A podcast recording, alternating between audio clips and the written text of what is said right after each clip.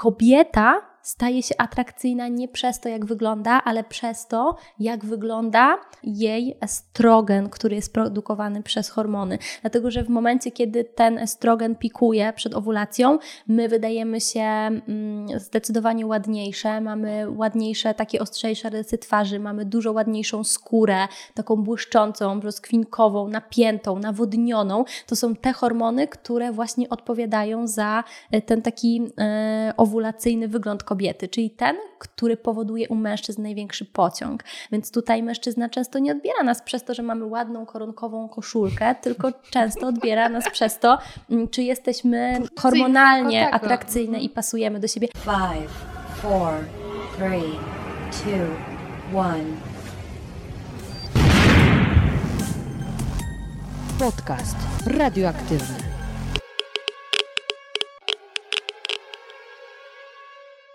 Dzień dobry, dzień dobry. Ja nazywam się Małgosia Zmaczyńska, a ty słuchasz podcastu radioaktywnego, czyli luźnych rozmów na nietypowe tematy. Moi drodzy, na wstępie, zanim jeszcze przejdę do przedstawienia mojego gościa, chcę powiedzieć, że jeśli jesteście mężczyznami i kliknęliście ten podcast przez przypadek, ale dopiero teraz rzuciliście okiem na tytuł, który wskazuje, że będziemy rozmawiały o cyklu menstruacyjnym, czymś bardzo niemęskim, bo przecież dotyczy tylko kobiet, to bardzo Was proszę, nie wyłączajcie, ponieważ jestem przekonana, że wyciągniecie z tego podcastu masę informacji, które naprawdę mogą ułatwić Wam funkcjonowanie w społeczeństwie pełnym kobiet, a przecież dobrze wiemy, że kobiety stanowią ponad połowę światowej populacji. Dokładnie tak. Niezależnie od tego, czy jesteście kobietami, czy mężczyznami, z dzisiejszego podcastu dowiecie się wiele rzeczy, które absolutnie zmienią Wasze spojrzenie nie tylko na okres PMS, ale po prostu kobiety, na nasze zachowanie, dlaczego zachowujemy się tak, a nie inaczej, dlaczego pewnego dnia mamy ochotę wrzeszczeć, innego płakać, a jeszcze kolejnego tylko siedzieć na kanapie i wcinać chipsy. Okazuje się bowiem, że nic nie dzieje się bez przyczyny i bardzo często właśnie przyczyną są nasze hormony. Jak je okiełznać, a właściwie jak je zrozumieć w zależności od tego, w którym dniu cyklu się znajdujemy, tego właśnie dowiecie się z dzisiejszego podcastu, który nagrałam ze wspaniałą kobietą Emilią Cesarek, która Zawodowo jest dietetyczką, a prywatnie moją bardzo dobrą znajomą i redaktorką magazynu Shiro. O tym, jak uwielbiam Emilkę, mogłabym mówić naprawdę długo, ale myślę, że nie warto przedłużać ten wstęp, ponieważ czeka na Was naprawdę ogromna dawka dobrej i przydatnej wiedzy. Także powiem tylko, że tę rozmowę nagrałyśmy już kilka tygodni temu, ale publikuję ją dopiero dzisiaj, ponieważ właśnie 6 marca będzie miał premierę e-book, który napisała Emilia pod tytułem Pokochaj swój cykl menstruacyjny. I nasza rozmowa jest właściwie tylko fragmentem wiedzy, którą znajdziecie w tej publikacji, którą już teraz gorąco Wam polecam i zapraszam do wysłuchania naszej rozmowy.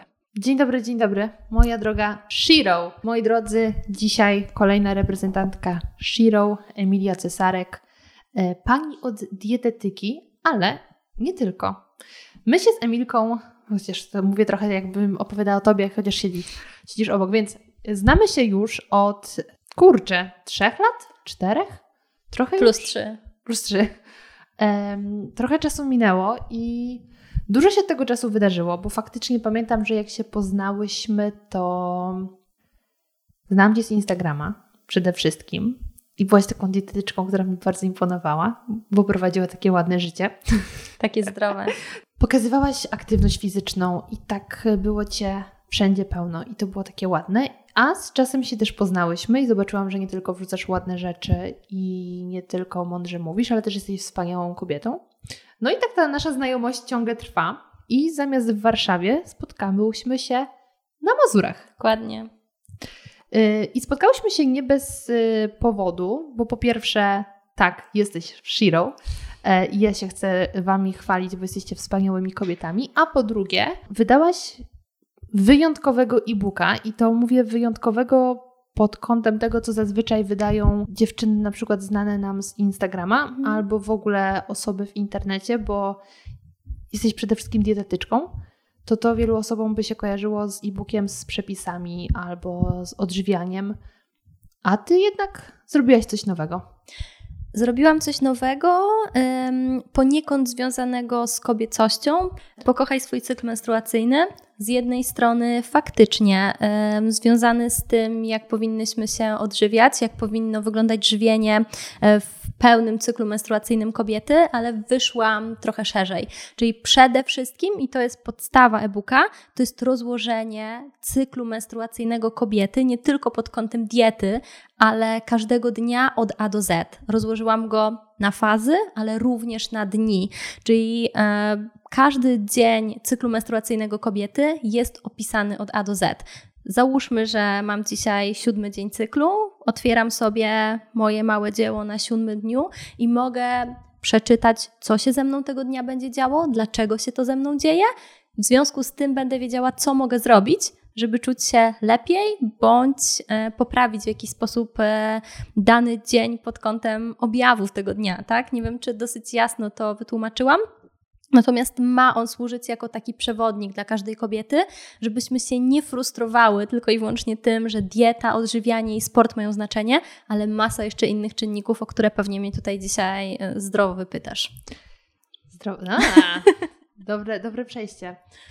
Od razu w mojej głowie pojawiło się mnóstwo pytań, e, a pierwszy z nich to jest taki error w głowie na zasadzie Jesus, każdego dnia jest inaczej, czy naprawdę aż tak e, nasze życie zależy od hormonów? I to jest wątek, który na pewno e, i wielokrotnie dzisiaj e, poruszymy, ale pierwsze pytanie, które Ci zadam, dlaczego w ogóle i w którym momencie postanowiłaś e, stworzyć takiego e-booka? Może zabrzmi to trochę trywialnie, ale e-booka tak naprawdę zamysł na niego powstał na Bali, kiedy byłam na wakacjach. E, z natury większość moich obserwatorów na social mediach, czy też ludzi, którzy mnie znają z real life'a, wiedzą, że jestem pracocholikiem. Ja się do tego przyznaję, ja uwielbiam swoją pracę i pracuję bardzo dużo. Natomiast podczas miesięcznego pobytu w zupełnej dziczy, e, kiedy byłam poza pracą, w mojej głowie zaczęło się rodzić dużo pomysłów. I ja zaczęłam obserwować znacznie bardziej swoją kobiecość. Nie pod kątem tego, jak wyglądam dzisiaj w lustrze, żeby wyglądać dobrze mm, przy moich pacjentach w gabinecie, ale pod kątem tego, jak się zachowuje moje ciało, kiedy ja w ogóle nie trenuję, bo nie miałam tam dostępu do siłowni, e, kiedy w ogóle nie mam wagi kuchennej, swojej kuchni w domu, jem po trasie, w zasadzie kompletnie nie ma to nic związanego powiedzmy ze zdrowym stylem życia, jaki prowadziłam w domu na co dzień, e, a moje ciało jednak się zmienia, zmienia na plus, moje hormony się zmieniają, moje libido libido się zmienia, moje samopoczucie się zmienia, a ja nie robię nic z tych rzeczy, które normalnie na co dzień uważałam za mój zdrowy tryb życia. I wtedy zaczęłam e, rozmyślać o tym, czy tego po prostu nie spisać. Zaczęłam spisywać wszystko kolejne dwa czy trzy miesiące, obserwować to zarówno pod względem takim fizjologicznym, zagłębiać się w temat bardziej naukowo i spisać to w formie e-booka. Więc on tak naprawdę powstał z obserwacji mojej kobiecości i tego, jak ja zareagowałam na taką pozytywną zmianę stylu życia y, u siebie. Tak się zastanawiam, czy to oznacza, że przez to, jaki tryb życia prowadzimy, że trzymamy się powiedzmy jakiejś diety konkretnej, e, trzymamy się naszego treningu rozpisanego i wielu innych rzeczy, które gdzieś tam sobie staramy się usystematyzować, że my naturalnie nie idziemy zgodnie z tym cyklem? Mm, wiesz co? Ciężko jest mi powiedzieć jednoznacznie tak czy nie. Natomiast Jedno jest pewne, a mianowicie to, że jako kobiety jesteśmy bardzo mocno przebodźcowane. I to jest słowo, które tak mocno, mocno do Was kieruje, przede wszystkim do kobiet, ale również do mężczyzn. My robimy za dużo. Wydaje nam się, że to poukładanie w ciągu dnia pod kątem diety, suplementacji, pilnowania tego, żeby wszystko było na tip-top, do tego jeszcze treningi, do tego jeszcze praca zawodowa, często ambicje zawodowe nie pozwalają nam tak naprawdę mm, bardzo efektywnie tego cyklu obserwować. E, I my nie nie do końca wiemy, czy dany objaw to jest to, co powinnyśmy tego dnia czuć, czy nie powinnyśmy. E, czy, czy ta faza cyklu to jest to, co powinno się w niej dziać, czy nie powinno. Mało tego, my się nad tym kompletnie nie zastanawiamy, bo 90% kobiet, z jakimi pracuję, nie potrafi nawet nazwać faz swojego cyklu. Więc co dopiero tak naprawdę używać na przykład słowa prostaglandyny, które odpowiadają, są to hormony, które odpowiadają między innymi za te nasze bóle miesiączkowe, za te bóle w krzyżu, za to takie, taki ból menstruacyjny, który odczuwamy w pierwszych pięciu e, dniach naszego cyklu. E, to są z jednej strony trudne sprawy, z drugiej strony takie, które każda z nas obserwuje jako kobieta. To nie jest coś, co jest jakby zapisane tylko i wyłącznie na karcie lekarskiej.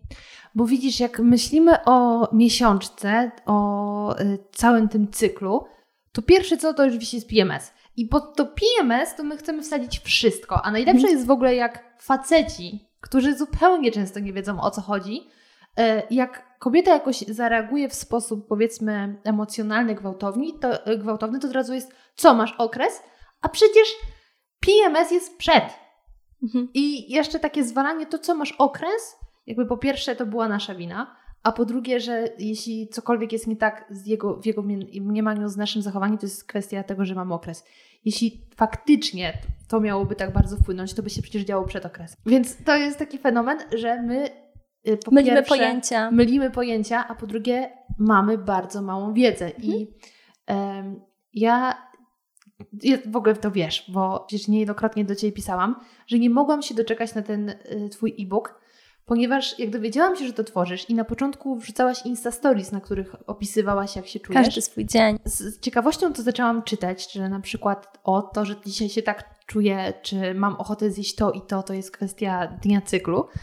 Tylko najgorsze jest to, że jak tej całej wiedzy jeszcze nie mam, bo jeszcze się nie wczytałam w Twojego e-booka, to w momencie, kiedy gdzieś tam już na horyzoncie Coś albo w kalendarzyku wiem, że zbliża się okres, to kiedy mam ochotę więcej zjeść, to sobie myślę, to na pewno jest okres. To nie jest kwestia tego, że jestem po prostu łakomczuchem, to po prostu jest okres, nie? Mhm. Co jest pewnie też, e, tutaj użyjemy takiego bardzo potocznego słowa, głównoprawdą, ale na moich studiach e, wykładowcy też używali tego stwierdzenia, że to już było takie bardziej pewnie dopasowanie, nie? U racjonalizowanie, a nie racjonalność. Jest to temat, który naprawdę warto jest omówić, nawet nie tyle pod kątem takim fizjologicznym, biologicznym, chemicznym, bo to jest ważne, o tym nawet kilka kart w moim e-booku jest. Natomiast powiedzmy to, co chcemy faktycznie kobietom powiedzieć. Poza obserwacją siebie, z jakich publikacji jeszcze korzystałaś, żeby oprzeć to, czy to tylko ty tak masz, czy to jest właśnie kwestia cyklu? Mhm. E, wiesz co, przede wszystkim opierałam się na nauce, bo jednak e, evidence-based medicine to jest to, w czym siedzę i nigdy tego nie ukrywałam. E, obserwacja mm, siebie plus obserwacja tego, co się dzieje, jeżeli chodzi o naukę, tak? Czyli tutaj mam na myśli PubMed, wszelkie źródła, mm, takie medyczne również, które, badania, tak? Które wykazywały na przykład, jak się kobiety czują w danych fazach cyklu, czym jest w ogóle ten PMS, czyli ta ta nasza przedmiesiączkowa taka napięcie. otoczka, takie, takie napięcie. E, rozmawiałam również z lekarzami, tak? Rozmawiałam z moimi podopiecznymi, zbierałam tutaj dosyć duży feedback od kobiet, mm, więc to, to jest oparte zarówno na wiedzy takiej naukowej, jak i na wiedzy i obserwacji, którą ja też prowadzę, mm, czy też prowadzą lekarze, z którymi współpracuję. Tutaj akurat mam na myśli ginekologa czy gastroenterologa, bo e, też jakby ten temat to jest taki temat rzeka. Ten jeden e-book to jest zdecydowanie o 200 stron za mało, ale też nie dało się wszystkiego ująć. Zresztą znasz tak naprawdę to uczucie, kiedy prowadzisz podcasty, że nawet po podcaście wiesz, że zadałabyś jeszcze 10 pytań, które byłyby równie ciekawe. I to często właśnie dopiero po podcaście sobie Dokładnie. uświadamiasz. Tak. E, więc tutaj, jeżeli chodzi o źródła, to głównie evidence-based medicine i, i tego nie ukrywam. Jest to potwierdzone rzetelną wiedzą, nie tylko tym, że ja po prostu sobie siedziałam i obserwowałam siebie. Mhm. Tak? To jest złożone w całość zarówno mm, pod kątem naukowym, jak i tej obserwacji własnej. Ja w oczekiwaniu na tego Twojego e-booka, bo trochę jednak kazałaś czekać od momentu, kiedy powiedziałaś, że zaczniesz go pisać, to czasem już wiedząc, że coś jest na rzeczy, że niektóre objawy mogą wynikać nie z moich jakichś tam takich wewnętrznych, charakterologicznych rzeczy, tylko właśnie z, z dnia cyklu, starałam się coś tam w internecie poszukać mhm. i niestety na większości takich stron, gdzie pojawiają się jako pierwsze w Google, absolutnie nie było nic, bo było tylko o PMS-ie. Mhm. Ale też nawet jak sięgnęłam do książki, która, którą mam z takich publikacji Radości Kobiecości, mhm. też nie za wiele tam znalazłam. Mhm. E, wszystko jest opisywane dosyć mm, takim prostym językiem, ale dosyć tak prosto, pobieżnie. ale pobieżnie. To jest to słowo, którego, którego szukałam, jest opisywane bardzo pobieżnie, czyli e, przed miesiączką możesz się czuć tak i tak, w trakcie owulacji może być ci cieplej i to jest wszystko. Na tym się to kończy. A gdzie są humorki? Gdzie jest to, że nagle na przykład w drugiej fazie cyklu kawa, którą uwielbiam, nagle mi nie smakuje. Dlaczego w momencie, kiedy ja się nie wysypiam czwartą e, noc z rzędu, bo stresuję się moim egzaminem, który mam zdać na 4 plus albo 5, e, moje smaki się zmieniają. Dlaczego e, kobiety po na przykład y, urodzeniu dziecka zupełnie inaczej się czują. Dlaczego pani, która miała 20 lat i urodziła dziecko, ma zupełnie inne zdrowie niż kobieta, która urodziła, kiedy miała 37 lat? To są wszystko rzeczy, które możemy znaleźć w nauce, na to są odpowiedzi, e, natomiast e, nikt nie chciał tego zebrać w jedną spójną całość i o tym chcę tak naprawdę kobietom mówić głośno, bo wiemy za mało, zdecydowanie za mało. Ostatnio zrobiłam na swoim Instagramie E, taki sondaż. Zapytałam kobiety, czy wiedza w Polsce, edukacja w Polsce na temat cyklu menstruacyjnego jest dostateczna. 95% czy 98% było? 98% czy 7 e, kobiet odpowiedziało, że jest niedostateczna. A patrząc na cyfry, to było mniej więcej 50 kobiet, które powiedziały, że jest dostateczna i ponad 800 kobiet, które powiedziały, że jest niedostateczna. Halo, te 800 pań, a jeszcze kolejnych jakieś 2000 yy, nie kliknęło nic, bo tak mhm. naprawdę nie wiedziało, czy się w ogóle w temacie wypowiadać, tak? No więc zobacz, jaki, jaki duże pole do popisu jest. Mało tego, przedłużę jeszcze swoją wypowiedź, yy, wrzuciłam też na Instagram zapytanie do nauczycieli, psychologów, pedagogów, czy chcieliby, żeby takie warsztaty dla dziewczyn poprowadzić w szkołach i nie dostałam ani jednej zwrotki przy tak dużej ilości ludzi, z którymi mam w social mediach kontakt. Więc tak naprawdę ten temat jest zbywany nawet przez osoby kompetentne. To jest temat, o którym dalej mało się mówi. No okej, okay, miesiączkujemy. To wszystko. To jest przecież normalne. No, warto od tego w ogóle wyjść, że to jest normalne i faktycznie nie ma co też robić jakiejś e, takiej wielkiej sfery tajemnic, że nie wypada o tym rozmawiać, bo ej, to jest normalne, też oddychamy. Jakoś nie wstydzimy się o tym mówić. E, natomiast wiedza, którą przekazuje, okej, okay, biorę tutaj zastrzeżenie, mnie przekazała szkoła, bo to też już było jednak dawno temu, nie wiem jak to wygląda dziś, była żadna. Bo e, na WD życie, który. Ja w ogóle jak myślę o moim WD życie, to myślę, to jest niemożliwe, co tam się działo, bo tam się nie działo nic. I szok, że my w ogóle takie zajęcia mieliśmy, z których nic nam nie zostało przekazane. A jeśli chodzi o lekcje biologii, to w gimnazjum prowadził je mężczyzna, który miał duży problem, żeby cokolwiek powiedzieć, więc ten dział olaliśmy. W ogóle dział kobiecości, cyklu menstruacyjnego. Tak, cały. A w liceum miał, mieliśmy e, zajęcia ze starszą panią, która również bardzo nienawidziła. Była już raczej w fazie po, przekwitującej, to raz, ale dwa, ona nie lubiła dziewczyn. I też olała ten dział, mimo że byliśmy na biochemię. I tak nagle wiesz, wychodzisz ze szkoły, masz 20 lat, no i co się dowiedziałeś? Teraz jest chociaż internet, więc jeśli jesteś um, bardzo zdyscyplinowany i chcesz, znajdziesz informacje, ale wtedy to tym bardziej nie było. Mhm. Ja y, wiem, że teraz wyszło naprawdę sporo publikacji, jeżeli chodzi o hormony. Głównie tłumaczenia z y, amerykańskich książek, natomiast wiesz, czego mi wciąż brakuje?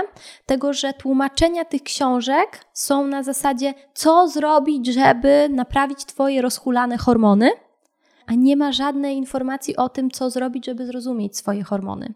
Nawet jeżeli książka nosi tytuł Jak zrozumieć swoje hormony, to wciąż to jest napraw swoje hormony. Mhm. Po prostu ciężko jest mi to wyrazić, ale wszędzie jest rzucana suplementacja, dieta detox yy, i ciągle widzę tylko przepisy z dietą detox i dodatkowo suplementacją, plus właśnie to wprowadzenie, że mamy dwie fazy cyklu bądź cztery, to w zależności od tego, jak tam sobie tą nomenklaturę przyjmiemy i to jest wszystko. Natomiast nie mamy żadnej informacji o tym, co zrobić, żeby dany dzień zrozumieć, tak? Czyli wejść, przeczytać o danym dniu i powiedzieć: OK, to jest ten siódmy dzień. Mam prawo dzisiaj błyszczeć jak gwiazda, bo to jest ten dzień, kiedy kobieta czuje się najlepiej. Jest mniej więcej siódmy dzień cyklu. Czy ty tak? pamiętasz, jak ja kiedyś do ciebie napisałam wiadomość pod tytułem: Słuchaj, czuję się bardzo źle. Wyglądam strasznie, nie mogę patrzeć w lustro. Powiedz mi, czy to jest kwestia mojego cyklu, czy ja tak po prostu wyglądam. Mhm.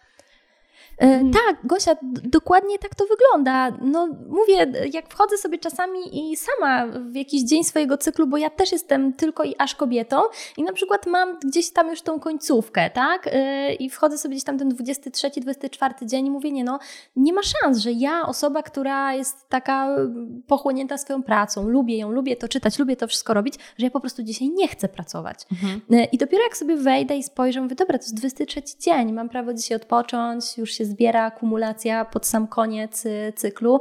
Mm, po prostu to, że mi się nie chce, jest związane z tym, że pewne piki moich hormonów, mam tutaj na myśli estrogen i progesteron, zmieniają się. I tak jak pierwszej fazie cyklu, w owulację, jestem bardzo produktywna, produktywna, produktywna na 200%, tak pod koniec cyklu mam prawo być mało produktywna, chyba że na przykład jestem na wakacjach i wtedy zmienia się perspektywa, bo okazuje się, że nagle Mimo tego już jest końcówka cyklu, ja wcale nie odczuwam takiego bólu, ja wcale e, nie odczuwam takiej mniejszej produktywności, chęci do życia. Może mój PMS zamiast tygodnia albo 10 dni e, trwa tylko dzień, tak? Taki przed samym, samym pojawieniem się krwawienia. No jest dużo takich zagadek, których my wciąż nie odkryliśmy. Jak ja zaczęłam się zagłębiać właśnie w tą biologię, biochemię, fizjologię, mm, czy wiesz, że tak naprawdę ustawowy pierwszy dzień cyklu, czyli pierwszy dzień krwawienia, to proszę sobie dużymi literami e, zapisać, e, tak naprawdę jest końcówką cyklu według biologii, biologicznego punktu widzenia, mhm. dlatego że całe to złuszczanie Właśnie się kończy. To, to się kończy, tak? Cykl się skończył e, jest jasny sygnał, nie zostałaś zapłodniona, komórka Ewa nie została zapłodniona, więc cykl się kończy, złuszczamy wszystko i przygotowujemy wyściółkę na nowy proces. Nowy proces, e, ciężki proces, bo to też mocno podkreślam, ciężki proces, który ma za zadanie no, stworzyć nowego człowieczka, tak? Takie trochę klonowanie. Ale to jest w ogóle, jak tak się zastanowić właśnie o co chodzi w tym całym cyklu, to jest niesamowite, jak ten nasz organizm jest kurczę zdeterminowany. Nie? Miesiąc w miesiąc robi dokładnie mhm. to samo. Mhm. To jest fascynujące. Robi dokładnie to samo, mimo tego, iż my, jako kobiety, robimy dużo wbrew naszemu organizmowi.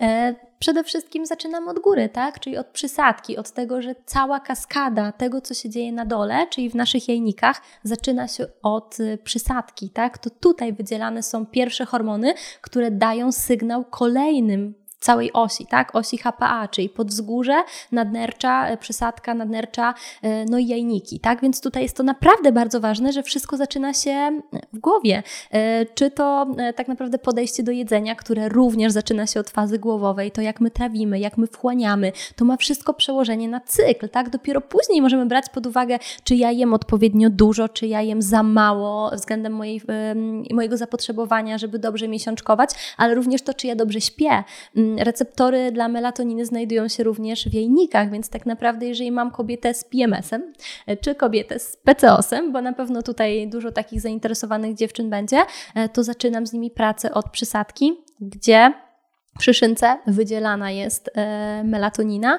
która ma przełożenie na to, co się będzie działo w moich jajnikach, więc PCOS nie zaczynam od diety eliminacyjnej, miliard produktów out, bo tak pisze internet, tylko zaczynam od tego, jak śpię, czy nie jestem zestresowana, przestymulowana, czy wszystko jest ze mną w porządku. No to powiedzmy, jeśli tutaj y, rzeczy w mózgu nam nie do końca dobrze mhm. działają, mhm. przysadka i tak dalej, to właśnie jak to może się przekładać potem na nasze funkcjonowanie jako kobieta? Wszystko jest tak naprawdę zblokowane. Jeżeli głowa jest y, zblokowana, głowa mówię tutaj w cudzysłowie, tak? Czyli mam na myśli mm, podzgórze, e, przysadkę, mm, no to tak naprawdę możemy mieć tutaj e, do czynienia z tym, że miesiączka nam się zablokuje tylko ze względu na te problemy podzgórzowe, przysadkowe. To nie musi być żaden problem związany stricte z jajnikami. To jest bardzo częsta, bardzo częsty obraz, tak? Przychodzą kobiety, które mówią, że nie mają żadnych zmian w jajnikach, że USG transwaginalny jest w porządku, że lekarz powiedział, że nie widzi tutaj zespołu policystycznych jajników, że nie widzi tutaj endometriozy. Wszystko jest w porządku, a dziewczyna przestaje miesiączkę a dziewczyna e, przestaje mm, jakby prowadzić dobre życie ze względu na bóle menstruacyjne. Często jest to związane z tym, jaki prowadzimy tryb życia, a tryb życia no, głównie oddziaływuje na naszą przysadkę. Nasza przysadka, mm, w prosty sposób może to e, wyjaśnię, ona tak naprawdę komunikuje nam, komunikuje całemu systemowi, e, czy kobieta jest gotowa na to, żeby zostać zapłodnioną, czy nie. Czyli to jest taki pierwszy sygnał, kiedy przesadka go odbiera i mówi: mm, ta kobieta nie powinna regularnie i dobrze miesiączkować, dlatego że nie będzie w stanie utrzymać ewentualnej ciąży, tak? Więc blokuje nam, organizm jest mądry i blokuje nam fizjologiczne aspekty, które nie są mu do życia niezbędne. Czyli jeżeli wypadają nam włosy, jeżeli mamy suchą skórę, albo jeżeli jesteśmy opuchnięte i tyjemy z powietrza, to znaczy, że nasz organizm ma jakąś barierę, której nie pokonał, czyli na przykład mamy niedobory żywieniowe, nie dosypiamy, nie nawadniamy się, mamy nieodpowiednią e, jakąś tam dietę, tak, czy no, różne inne aspekty mogą być. W związku z tym do podzgórza idzie sygnał, są jakieś e, niedobory, są jakieś braki, tak, e, nie ma snu. Blokuje, blokuje tutaj dobrą, dobre funkcjonowanie czy wyrastanie wytworów na skórka, dlatego że to jest coś, bez czego my możemy sobie radzić. Człowiek bez włosów przeżyje, bez pięknej skóry też przeżyje, ale najważniejsze jest to, żeby utrzymał to przy życiu, co jest e, mu niezbędne, tak? Czyli nasza pompa, serducho, nasze jelita, nerki, wątroba, mózg. E, nasz mózg, tak? Więc tutaj e, to są sprawy takie pierwszorzędne, na które organizm zwraca uwagę. Więc jeżeli przysadka dostaje sygnał, że nie jesteś stabilna, nie ma takiej pełnej homeostazy w organizmie, zablokuje nam funkcje rozrodcze, bo nie jest to dobry moment, żeby po prostu zajść w ciążę. Na okrętkę, ale doszłyśmy do punktu.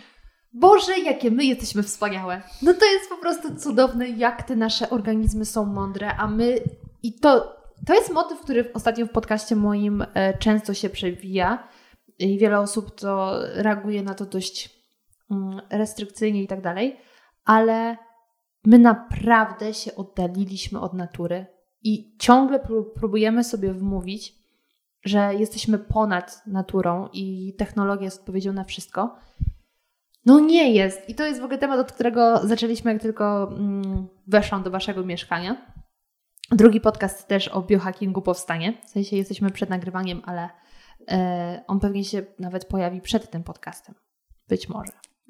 Takie tutaj przekręty będą, ale tam to na pewno dowiem się jeszcze wielu ciekawych rzeczy na ten temat. Ale jesteśmy złożonymi organizmami. To jest tyle rzeczy, które wpływają, a jeśli to wszystko jest zachwiane, to nic dziwnego, że że potem nam życie się często sypie, bo czy to życie prywatne, bo na przykład jeśli komuś bardzo zależy na tym, żeby założyć rodzinę i nie może mieć dzieci, bo coś jest zblokowane, a ja się nawet czasami śmieję, jak y, czy ty, czy Klaudia, obie jesteście w Shiro, więc mhm. jesteście u mnie na pierwszym miejscu do obserwowania. Chwalicie się, że kolejna wasza pacjentka zaszła w ciążę, więc już macie tyle dzieci na świecie swoich, którym pomogłyście e, pojawić się na świecie, że to jest niesamowite. To jest niesamowite. Wydaje się, że robię to dietą i suplementacją, a tak naprawdę często robię to wsparciem zupełnie z innej strony, wytłumaczeniem i wyjaśnieniem tego mojego ulubionego słowa, czyli tego, że kobieta powinna być dla siebie łagodna. Słowo łagodność zaraz po tym, kiedy mamy pierwszy dzień cyklu. Łagodność przede wszystkim. My naprawdę jesteśmy względem siebie bardzo katorżnicze, bardzo. Szczerze przyznaję, że jako kobieta, również pracująca, mająca mówiąca mówi jakieś swoje ambicje, cele, często mm, swój organizm wystawiam na ogromną próbę. Mimo tego, iż ja kocham to, co robię, to jednak gdybym żyła w czasie bez Instagrama, Facebooka, social mediów, robiłabym to w tempie przynajmniej cztery razy wolniejszym. Robiłabym wszystko dużo wolniej. Mm, przykładem jest to, że Przeprowadziliśmy się na Mazury. Po 10 latach mieszkania w Warszawie wróciłam do swojej rodzinnej miejscowości. W pierwszym momencie czułam, że trochę zwolniłam, a teraz tak na dobrą sprawę wcale nie czuję, że żyję dużo wolniej. Czuję, że żyję wolniej pod kątem tego, że mam bliżej do sklepu, e, że nie mam e, centrów handlowych, do których e, zaglądam, czy też aż tak dużej ilości znajomych, do których chodzę, ale nie czuję, że żyję dużo wolniej. W związku z tym, że po prostu dużo pracuję, dużo robię zdalnie, dużo robię online'owo. I kobiety, które też dużo robią aktualnie zdalnie, czyli przeglądają Instagram. Oczywiście nie mówię, że to jest złe, tak? bo to są źródła, no z których jak najbardziej dokładnie dokładnie, możemy mhm. korzystać, natomiast musi być w tym równowaga. Porównywanie się, problemy z zaburzeniami odżywiania, problemy z wyglądem naszej sylwetki. To są może tematy błahe, no bo wszędzie się o tym słyszy, tak? No wszędzie o tym słyszymy, że model modelki są nie takie, że mm, kultura nam generuje to, jak wyglądamy, no ale czy tak nie jest? Tak jest. W związku z tym kobieta nie wie tak naprawdę, czy ona ma prawo przytyć przed tą miesiączką, czy nie. Czy jak ona dwa kilo do przodu pójdzie przed y, samą miesiączką, to znaczy, że jest dobrze, czy niedobrze. Ona potrzebuje tego od kogoś usłyszeć. Od kogoś, kto na pewno ma na ten temat wiedzę. I to dobrze czy źle? Może być różnica aż dwóch kilogramów? Może. Może być różnica aż dwóch kilogramów. Zdecydowanie I to jest tak. woda? Weźmy pod uwagę też to, że często przed samym em, pojawieniem się miesiączki, tak, czyli tego pojawieniem się tego pierwszego dnia nowego cyklu, spada nam poziom hormonów estrogenu i progesteronu, które są głównie progesteron, które są odpowiedzialne za nasz pasaż jelitowy, za pracę naszego pasażu jelitowego. W związku z tym ta waga może nam się zatrzymać, e, dlatego że Przede wszystkim troszkę pokarmu nam się tam zgromadzi, no bo to, co zjadamy, jest skumulowane w naszych jelitach, bo często po prostu pojawiają się zaparcia, jest trochę e, ten wolniejszy pasaż jelitowy. Z drugiej strony również właśnie woda, tak, czyli troszkę nam się ta woda zatrzymuje. Kolejna kwestia jest taka, mm, że tego dnia możemy czuć się e, gorzej, bo gorzej śpimy. W nocy często wstajemy się przebrać. E, nie każda kobieta, ale w zależności od tego, jak obfite jest krwawienie, no mówimy o tym wprost, tak, potrzebujemy się przebrać, w związku z tym się wybudzamy wybudzamy, a skoro się wybudzamy, to nie śpimy efektywnie, a jak nie śpimy efektywnie, to wpływamy sobie na takie hormony jak chociażby aldosteron czy renina, które będą odpowiedzialne za trzymanie naszej wody, czyli będziemy takie bardziej opuchnięte. O tym też rzucam ostatnio fajny, fajną infografikę na Instagramie, że często kobiety mówią, że tyją z powietrza, że puchną od owoców po 18, że puchną od węglowodanów, tak? A wcale tak nie jest. Puchniemy, w cudzysłowie, od słabego nawodnienia, od braku elektrolitów, od stresu. Nie mówię tutaj o tym, że to stres jest jakiś destrukcyjny, bo stres ma również pozytywne e, działanie. Natomiast e, od przebodźcowania, od tego, że e, nie śpimy efektywnie, tak? I po prostu ta retencja wody się gdzieś tam zatrzymuje, więc jak najbardziej 2 kilo, nawet i 3 kilo, jeżeli kobieta faktycznie ma problem, czy to z pasażem jelitowym, czy ze stresem, może być. A powiedz mi o elektrolitach, to znaczy, co powinniśmy sobie dodać do wody? E, powinniśmy sobie albo e, spożywać wodę, która jest wysoko zmineralizowana, e, czyli po prostu będzie zawierała wszystkie minerały, tak? Magnez, sód, potas, wapń i tutaj albo po prostu kupujemy sobie wodę wysoko zmineralizowaną, albo kupimy sobie takie dodatkowe elektrolity, jeżeli na przykład pijemy wodę z banka filtrującego i sobie te elektrolity tam wsypujemy. Dbamy przede wszystkim u kobiet o magnez, tak? Szczególnie w tych ostatnich e, dniach cyklu, dlatego że on bardzo fajnie wpływa zarówno na stymulowanie właśnie naszego układu pokarmowego, ale również układu nerwowego. To jest jeden z takich suplementów, który polecam każdej kobiecie i bez magnezu y, raczej nie podróżuje. Ale magnezu w formie właśnie suplementu, czy w mhm. tym czasie jesz pokarm, który jest bardziej bogaty w magnez? Mm, wiesz co, mm, tak naprawdę wypukuje się on w takich ilościach, że zdecydowanie suplementuje. Zresztą jest to też suplement, który ciężko przedawkować, więc y, tak na dobrą sprawę taka porcja magnezu dla kobiety zdecydowanie jak najbardziej tak przed snem wpływa dużo fajniej na e, jego jakość. Miło. A powiedz, mówiąc ostatnie dni, masz na myśli to nasze przekonanie, że ostatnie dni to są przed miesiączką, przed tak, krwawieniem? Czy... Przed samym krwawieniem, okay. tak? Czyli ten nasz typowy PMS, który trwa około 7 dni, aktualnie 7 dni. 7 dni. 7 dni. Mów... Ginekolodzy mówią o 7 dniach, tak? Czyli PMS to jest około 7 dni. E, nie wiem, czy to pocieszające, czy nie. Ja osobiście powiedziałabym, że to jest od 7 nawet do 12. To my właściwie jesteśmy pół miesiąca w PMS-ie. To jest. Mm, to zależy. Tak, w XXI wieku pół miesiąca jesteśmy w PMS-ie. Owulacja jest PM, PMS-owa, że tak powiem. Często tutaj owulację odczuwamy bardzo mocno. No ale zobacz Gosia, jeżeli wiemy, że owulacja to jest ten moment, kiedy kobieta jest najbardziej płodna, czyli jej um, jakby organizm komunikuje jej w 100%, cześć mała, to jest ten czas. Cześć mała. Cześć maleńka. E, dokładnie, to jest ten czas, kiedy kiedy możesz wykorzystać swoją szansę, tak? My jesteśmy mm -hmm. do tego fizjologicznie stworzone, żeby wydać potomstwo, a my mówimy co? Tak? Jakie potomstwo, jakie fizjologiczne stworzone? Przecież ja mam dzisiaj sesję zdjęciową, muszę wyglądać, muszę nie spać całą noc, bo będę na, nie wiem, premierze czegoś tam. E, I my mu narzucamy z góry, jak on ma się zachowywać, a on nam tylko komunikuje to, co fizjologicznie do niego należy, więc Potem zaczyna się tak naprawdę cała kaskada łagodzenia tych objawów, wprowadzanie hormonalnej terapii zastępczej, tak? No bo to jest zwykła, prosta sprawa. owulujesz, więc masz podniesioną delikatnie temperaturę ciała, możesz delikatnie czuć się inaczej, tak? A my mówimy, że nie, my mamy inne plany. Okej, okay, a mówiąc inaczej, co na przykład możemy w czasie owulacji czuć? Przede wszystkim taki typowy ból owulacyjny, tak? Czyli może tutaj się pojawić ból taki w krzyżu, w miednicy mniejszej, czyli takie, często kobiety mówią, że czują tak jakby to jedno jajeczko im gdzieś tam tak bolało, takie kłucie w boku, tak? Na, na dole. To jest taki to typowy jest ból owulacyjny, okay. dokładnie tak. A ja się nawet kiedyś zastanawiałam, czy to jest normalne, mm. że coś mnie boli.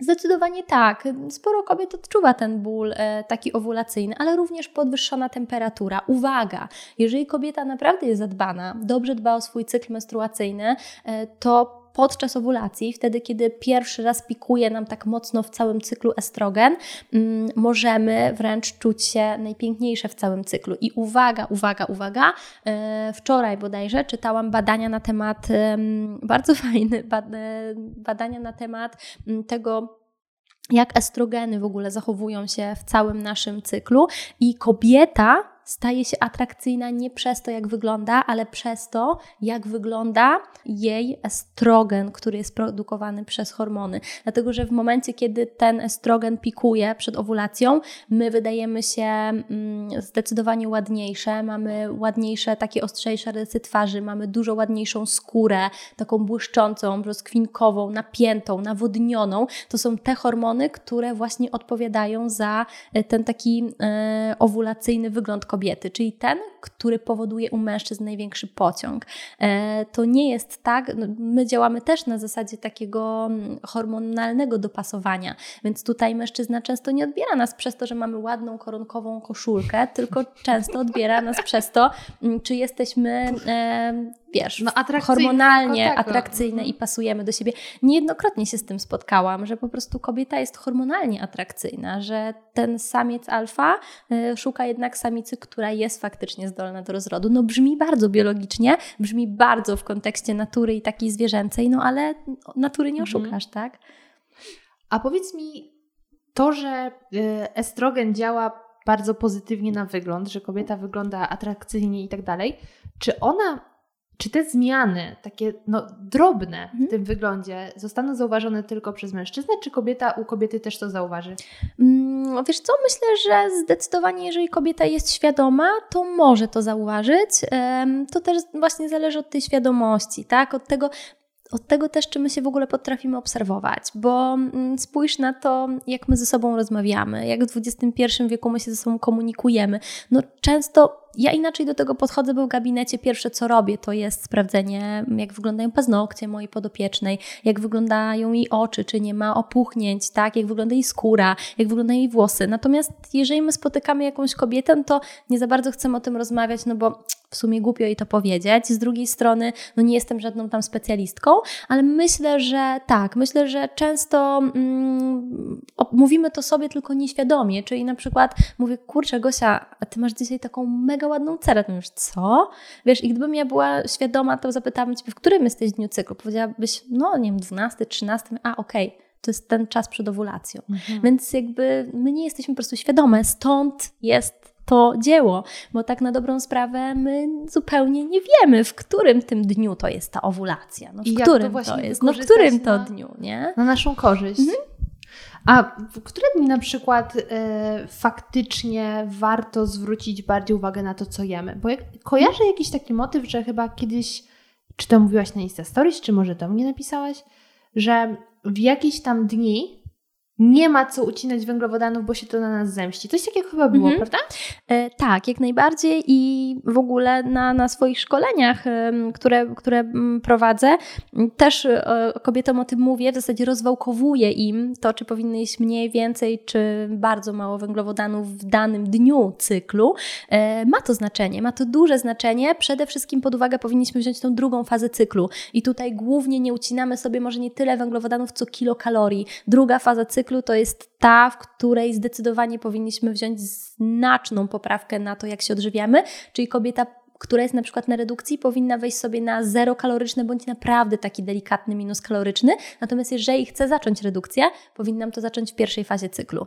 E, także naprawdę dużo jest takich niuansów, dużo takich rzeczy, które należy wziąć pod uwagę, ale tak, nie powinniśmy z tymi naszymi hormonami igrać, bo to, że my im obetniemy w jednym miesiącu i wytrwamy z zaciśniętymi zębami na deficycie energetycznym, na dużym, zemści. to się zemści. To prędzej czy później do nas wróci. Okej. A co Cię na przykład najbardziej zas- zaskoczyło w czasie zbierania tych wszystkich informacji? Wiesz co, było dużo rzeczy zaskakujących. Było dużo rzeczy zaskakujących, nie potrafię chyba wymienić takiej jednej konkretnej, bo tak naprawdę sama rozwałkowałam ten cykl raz jeszcze, tak? Dobra, jednak jest taka rzecz.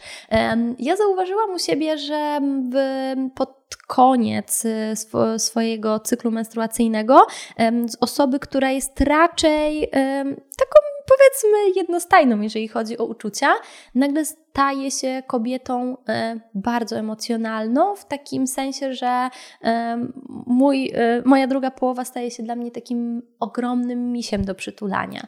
Nieważne jaki on ma dzień, nie zwracam na to uwagi, ale ja się przytulam 100 razy bardziej. Co jest mega dziwne, bo ja nie należę do tego typu właśnie kobiet przytulaków, a tutaj nagle zaczynam po prostu czuć, jak ja bardzo tego potrzebuję. Takiego ciepła, przytulenia, tego, że jestem nagle dużo bardziej kobieca niż, niż zazwyczaj, tak? Ale to chodzi o taką potrzebę czułości, czy to też Hmm. chodzi o podwyższone libido? E, Wiesz co, nie powiedziałabym, że o podwyższone libido, raczej o taką potrzebę czułości, czyli em, tego, żeby się, się. przytulić, Mhm. zaopiekować się, że skończyła się jakaś faza, nie udało się. Czy możesz mnie przytulić? Jakby wiem, że to brzmi infantylnie, ale uwierz mi, że przez takie nawet, nie wiem, 7 godzin warsztatów, czy tak jak my rozmawiamy o tym już kilka, kilka godzin dzisiaj, zupełnie inaczej podejrzewam, że postrzegasz teraz ten cykl, jak ze mną o tym rozmawiasz, niż nawet y, twoi odbiorcy to y, przesłuchają gdzieś tam podczas, podczas podcastu. Naprawdę, jak siebie zaczynamy obserwować, to jest, wydaje się takie głupie, nie? Takie na zasadzie, e, no stoi kwiatek w pokoju, będę na niego codziennie patrzył, ale on przecież codziennie jest taki sam. Ale gdybyś to naprawdę robiła z takim przekonaniem, że dobra, okej, chcę go obserwować, bo po prostu tak naturalnie chcę go obserwować. Ty zaczynasz obserwować i widzieć, że on może jednego dnia jest bardziej barwny, innego dnia mniej barwny, a tu może faktycznie w tej porze roku trzeba by było trochę więcej podać mu wody, no bo jest więcej słońca, więc szybciej gdzieś tam wysycha. I to samo się dzieje tak naprawdę z cyklem, z cyklem kobiety, tak? My wchodzimy w różne fazy. Oprócz tych faz cyklu ja zauważyłam, że my mamy jeszcze takie przejściówki, czyli na przykład dni takie przejściowe między fazami, to jest zazwyczaj jeden dzień, kiedy em, coś się dzieje, takiego, co my do końca nie możemy tego zrozumieć i patrzymy, że nijak nam to pasuje, ni to do owulacyjnej, ni to do lutealnej, po prostu nie wiadomo co. To jest jeszcze taki jeden dzień przejściowy, który gdzieś tam wyhaczam. Ale zobacz, jakie to jest niesamowite, że pomijając to, jak wiele się dzieje w życiu, że może coś się przytrafić, z kimś porozmawiasz, coś się dowiesz, e, na świecie dzieją się różne rzeczy i to już na nas wpływa, a to wszystko jeszcze jest przesiewane przez nasze hormony i faceci, znowu do nich wrócę, często sobie z nas żartują, albo żartują sobie z tego wszystkiego, ale to jest takie, nie ma z czego żartować. Jak mogę Ci przerwać, to Mhm. bardzo bym chciała, żeby było tylko tak, że oni z nas żartują. No Często jest tak, że na przykład relacje się psują przez to, No że nie żart. rozumiemy. Tak, swoich mi, hormonów, żartują, nie? że bardziej sobie zna...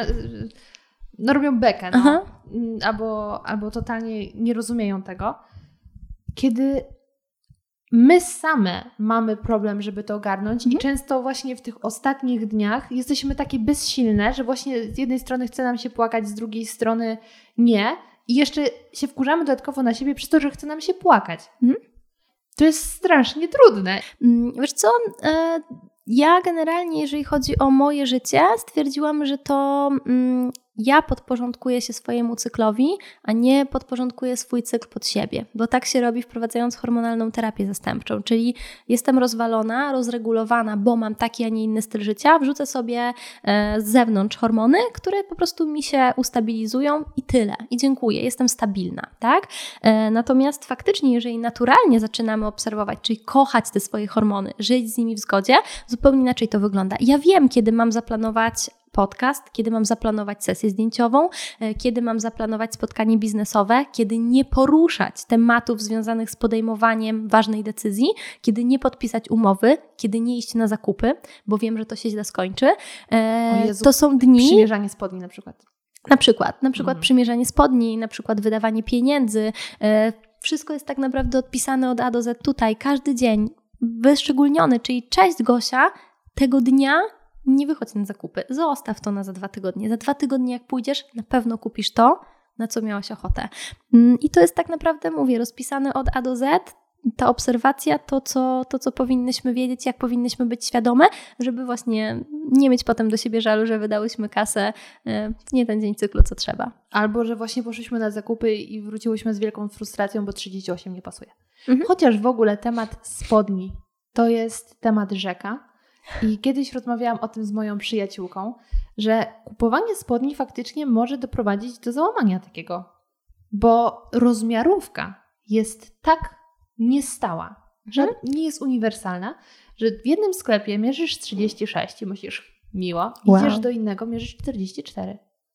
I, I to jest straszne, że my taką dużą wagę przywiązujemy w ogóle do rozmiaru, już mhm. pomijając kilogramy, pomijając centymetry, sam rozmiar, że dla ciebie psychicznie Cyfra. jest trudne mieć 44, mhm. nawet jeśli dobrze leżą. Mhm. E, wiesz co, ja myślę, że każda z nas miałaby sobie coś do zarzucenia, nawet jeżeli wygląda pięknie, jeżeli jedna drugiej szczerze powie, że wygląda pięknie, w momencie, kiedy wejdzie na wagę, kiedy się zmierzy centymetrem, bardzo mało jest takich kobiet, które powiedzą, a tak, to jest moja idealna waga zawsze będzie, że powiedzą albo jest za mało, albo jest za dużo. Mm, bardzo rzadko spotykam się z tym, żeby teraz kobieta powiedziała, mm, no w sumie to mnie to nie interesuje, tak? Jestem dietetykiem, ja nigdy nie miałam swojej wagi w domu, nigdy. Ja pracuję na wagach z ludźmi, na, na pomiarach, oczywiście biorę to pod uwagę, ale też nie jest to dla mnie priorytetem. Najważniejsze jest to, jak ja się czuję. Zobacz, mm, kiedyś kobieta szyła suknię na, na wymiar, tak? Szyta była po prostu dopasowywana do niej i tyle. A teraz idziemy i się metkujemy, czy ja mam wziąć 36 czy 34, nie? Żeby nikt nie patrzył, czy na pewno ten rozmiar. Wiem, że to jest głupie, to jest ale bardzo tak głupie, jest. ale tak jest. jest no nie głupie, ma co tego oszukiwać. Tak jest właśnie. Hmm? I to jest coś, o czym czasami właśnie nie chcemy głośno powiedzieć, bo wydaje się, że to jest infantylne, ale z drugiej strony, no taka jest prawda, że nas to rusza. Dokładnie. A tak z ciekawości, a propos jak już rozmawiamy o czuciu się dobrze w swoim ciele, bo ty jesteś po pierwsze dietetykiem z dużym doświadczeniem związanym z tym, co robisz, ale po drugie sama masz dużą y, i bujną historię, bo w ogóle kiedyś byłaś y, zawodniczką bikini fitness. Udało mi się wystartować. Tak.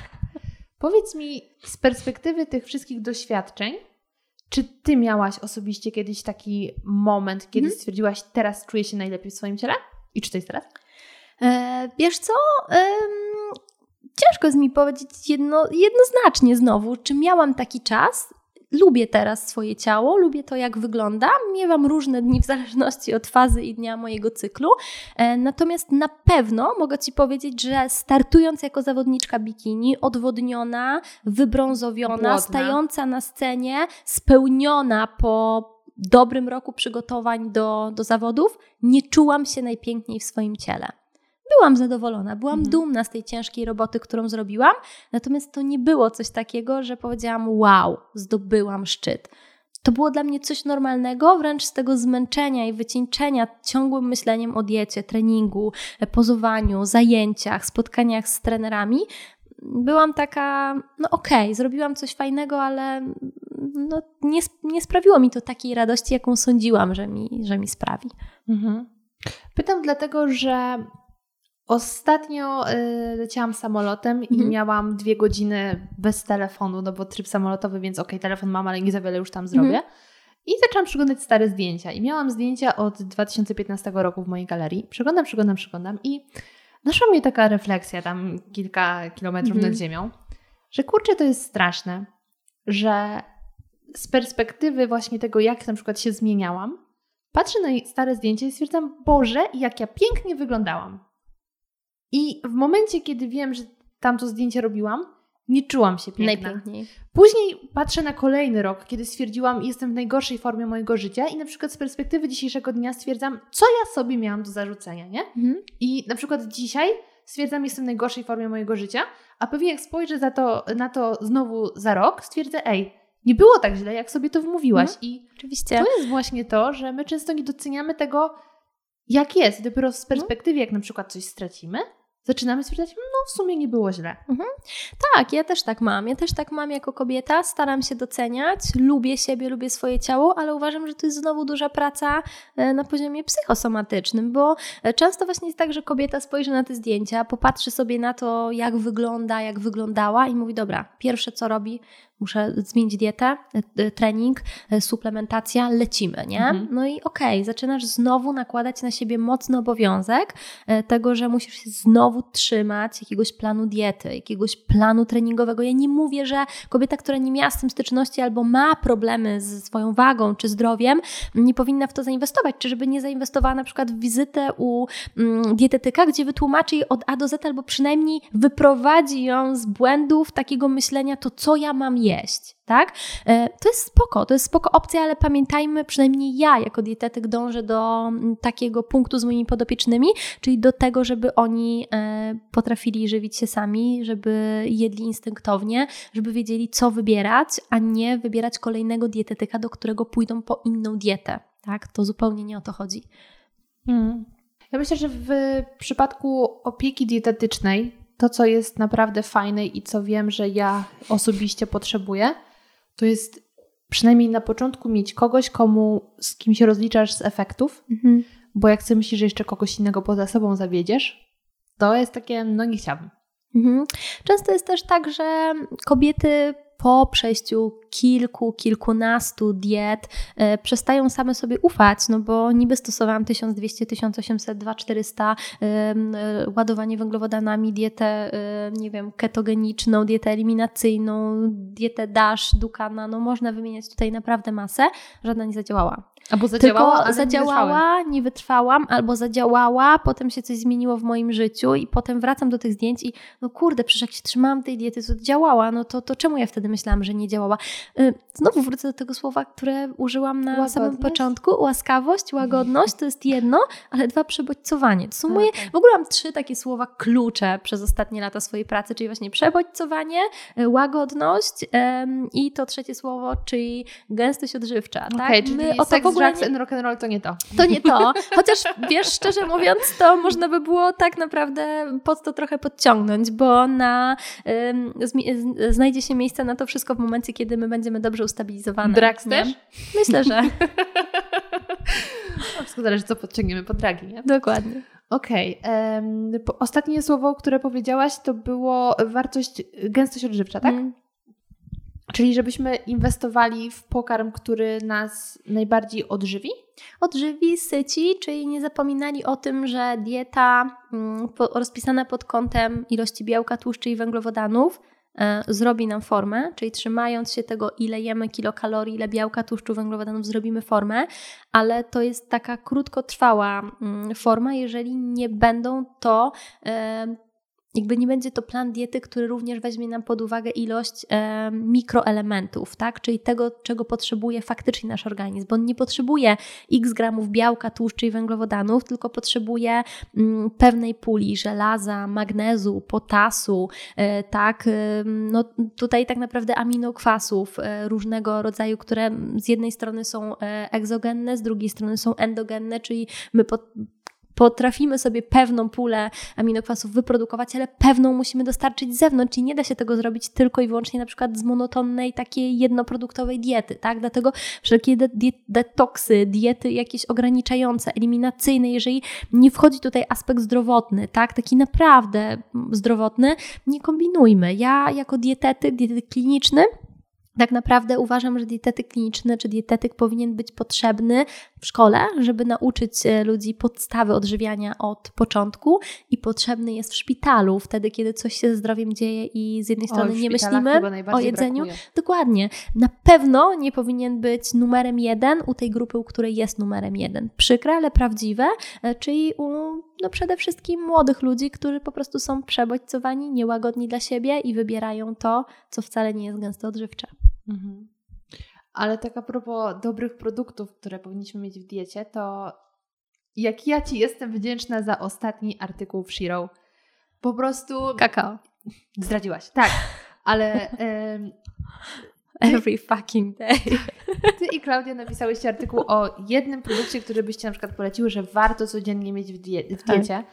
I e, ja po przeczytaniu tego artykułu stwierdziłam, tego potrzebowałam. To jest doskonałe połączenie. I jeszcze to całe uzasadnienie, przepis, który tam dorzuciłaś i tak dalej. Ja jestem zachwycona. Moja mama po przeczytaniu też od razu chwyciła za kakao. Słuchaj, dodam tam jeszcze jedno zdanie, którego nie ma, a które przeczytałam gdzieś na jakimś amerykańskim Pinterestie. Mm, tak na dobrą sprawę, czekolada to nie jest słodycz.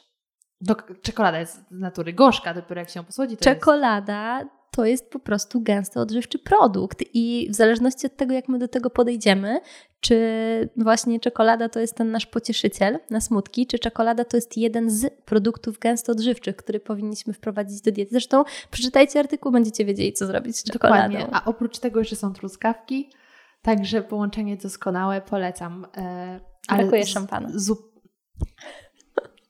no cóż, ty to powiedziałaś, pani dietetyk. Ale faktycznie to jest artykuł, który ja jak tylko przeczytałam, jak robiłam redakcję na początku, e, to myślałam, już wiecie, jak moja mama zachwycona to czyta. Także świetna robota, ale mm, wróćmy do cyklu. Jestem bardzo ciekawa, z jakimi pytaniami najczęściej do ciebie zgłaszają się kobiety odnośnie do cyklu? Mhm. Co budzi ich największe wątpliwości? Wiesz co, myślę, że przede wszystkim te objawy PMS-u, czyli czy naprawdę musi mnie boleć głowa, czy ja naprawdę muszę być spuchnięta, czy naprawdę musi mnie boleć.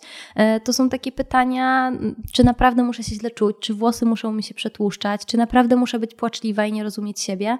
To są pytania, z którymi ja się spotykam najczęściej. I co odpowiadasz? Czy głowa mm, musi boleć? Nie. Czy to jest kwestia y, na przykład elektrolitów? Na przykład, albo snu, e, albo wielu innych czynników, czyli tego właśnie, jak e, funkcjonują, funkcjonują nasze hormony, tak? Czy nie jesteśmy przepracowane, przebodźcowane. E, bardzo dużo czynników się na to składa.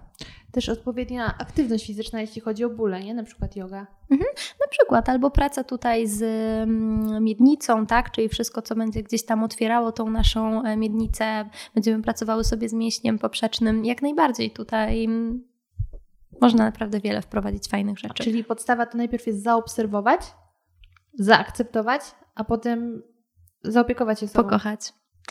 Powiem Ci, że to jest w ogóle niesamowite, że ja po spędzeniu, nie wiem ile są tutaj godzin z Wami, powiedzmy ze trzy godziny, to mam takie, ja już wiem jak żyć, po no. prostu łagodność i tak, tak po prostu, no tak, bądź dla siebie dobry. I to jest taki, tak od Was to bije, że to jest Wiesz co, my też miewamy takie Piękne. momenty, że jest ciężko, bo nie mogę powiedzieć, że nie, tak? Ale y, to, że ja mam świadomość, że na przykład przyjdę, bo to się tak naprawdę też skumulowało w moim, mojej relacji partnerskiej, tak? To, że mm, kiedyś postrzegałam to zupełnie inaczej. Obraziłam się, nie powiedziałam za co, sama nawet nie wiedziałam za co i koniec. Tyle, po prostu. Masz to zaakceptować, bo ja taka jestem.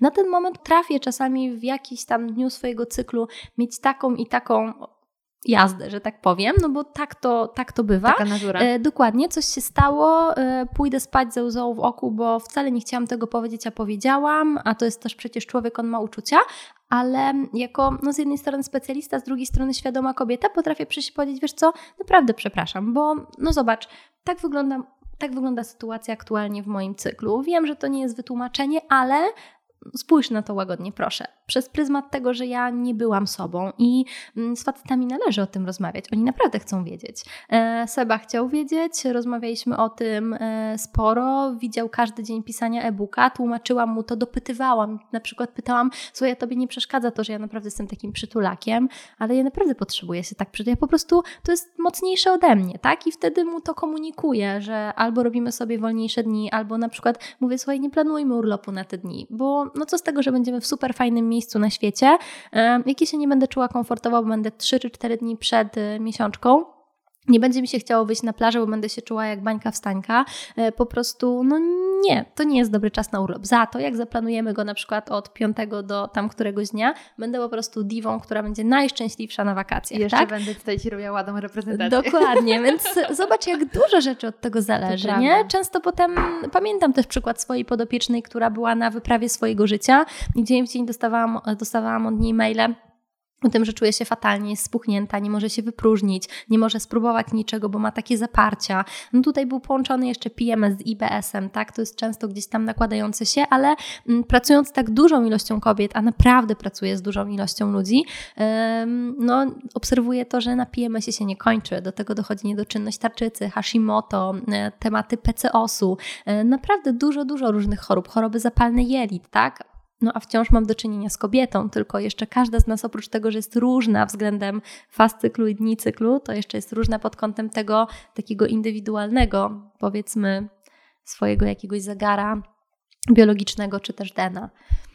E, no, z tych rzeczy, które wymieniłaś, no to dla mnie najbliższe jest Hashimoto i powiem Ci, że ja sama trochę nie do końca potrafię to ogarnąć, bo hmm. z jednej strony od samego początku jestem na tabletkach, od początku zostały mi wprowadzone, natomiast moja tarczyca ma się całkiem fajnie. Hmm. Jak są badania, wszystko wychodzi dobrze, dobrze, ale zawsze mi gdzieś z tyłu głowy zostaje czy ja nie powinnam robić czegoś lepiej w związku z tą tarczycą, czy faktycznie powinnam wyeliminować to, to i to i to i to i to? Czy jednak te badania już nie są ok? Bo na początku się w ogóle mówiło, że dieta nie ma znaczenia, potem się okazało, że ma, ale inni mówią znowu, że to nie jest aż tak ważne i tak nie wiem za dużo informacji sprzecznych naraz. Mm, wiesz co, gdybym poruszyła podczas tego podcastu ten temat, to myślę, że nie zamknęłybyśmy się dzisiaj w czterech godzinach, e, bo jest to znowu do przepracowania bardzo mocno z różnych perspektyw i nie chciałabym, żeby to jakby z ust dietetyka źle zabrzmiało, ale myślę, że przy Hashimoto pierwszą i najważniejszą kwestią oprócz diety, mimo tego, iż dieta to mój zawód, dietetyk, tak, czyli zajmowanie się głównie odżywianiem, mm, to jest również psychosomatyka i to, jak rozmawiałam z lekarzami, z bardzo fajnym w ogóle radiologiem, e, Powiedział mi, że Hashimoto ma swoje podłoże z jednej strony w niedoborach, ale z drugiej strony częstszą przyczyną jest stres i ujawnienie się Hashimoto to jest często jakaś mocna reakcja stresowa. I teraz pytanie, jak my ten stres odbieramy, bo dla jednych stresem e, będzie jakieś mocne przeżycie życiowe, nie wiem, śmierć bliskiej osoby, wypadek, cokolwiek, tak, utrata jakiegoś dobra. Mm, dla innej stresem, dla innej osoby stresem będzie to, że przez cały podcast siedziałabym na przykład tak i pukała w stół i w pewnym momencie byś powiedziała, weź przestań, przecież mnie to stresuje, denerwuje mnie to. Pomyśl sobie, że wychodząc z domu zabierasz do swojej głowy taki jakiś stresor, tak, i to jest taki tygrys, który za tobą biegnie. Ty zamykasz drzwi, on wymyka się za tobą i cały dzień przed tobą biegnie. Więc ty nie myślisz o tym, żeby zjeść super zdrowy lunchbox, żeby odpocząć, żeby pomyśleć o czymś kreatywnym, zrobić coś dla siebie, tylko ty myślisz o jednej rzeczy. Co zrobić, żeby przetrwać, bo w przeciwnym razie a jeszcze, tygrys. A jeszcze właśnie urban jungle dookoła i mhm. takie faktycznie tryb yy, uciekaj albo walcz się mhm. włącza. Wstawaj i walcz, dokładnie. E, fajna książka Sapolskiego. Dlaczego zebry nie mają rządów? E, prosty przykład opisany. E, nie, już dosyć stara książka. E... Bo niedawno na nią trafiłam, ale to chyba dlatego, że w wyszukiwarce wpisałam słowo zebra i może dlatego mi się. Możliwe, pojawiło. możliwe. Książkę ci pokażę jak najbardziej, bo mam ją w swojej biblioteczce. Natomiast e, pierwszy z brzegu przykład maratończyka, osoby biegającej bardzo dużo.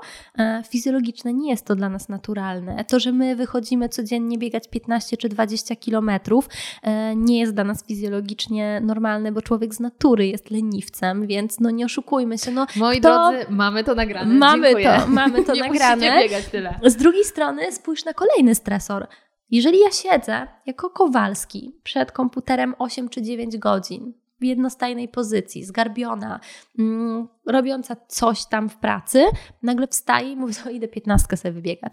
Zobacz, jaki to jest stresor dla organizmu. 8 godzin siedzenia i, I nagle, nagle uciekasz. łubudu, uciekasz, nie? Mm, my się nad tym kompletnie nie, nie zastanawiamy w tym, w tym kontekście. Tak samo kobieta się nie zastanawia nad tym... Yy, czy powinna sobie dać w pewnym dniu trochę więcej łagodności, czy nie, bo ja na przykład wiem, że w 27-28 dniu cyklu nie planuję spotkania na godzinę 7.30 rano, żeby nagrywać super podcast, świetnie wyglądająca, mega ubrana, pełna radości, bo ja wiem, że ja tego dnia obudzę się, już będę wiedziała, że powiem, wiesz co, ja zjem śniadanie godzinę później. To nie mój dzień, wracam do łóżka. Mhm. Mhm. I wiesz, że my mamy do tego prawo. No, tak to po prostu właśnie, działa. Z jednej strony mamy, ale z drugiej strony też wiemy, że ile jest na świecie teraz miliardów ludzi? Z siedem? Ile jest na świecie miliardów ludzi? Z siedem? To się sprawdzi. Osiem? Załóżmy, że jest osiem. Załóżmy. lekko więcej niż 4 miliardy to są kobiety. I jeśli teraz by każda teoretycznie miała prawo, nie, to by się okazało, że świat jest trochę dziwny. I my przez to, w sensie dziwny, y, no trudny do ogarnięcia w takich ramach, do jakich się przyzwyczailiśmy, że no jest jakiś ład społeczny.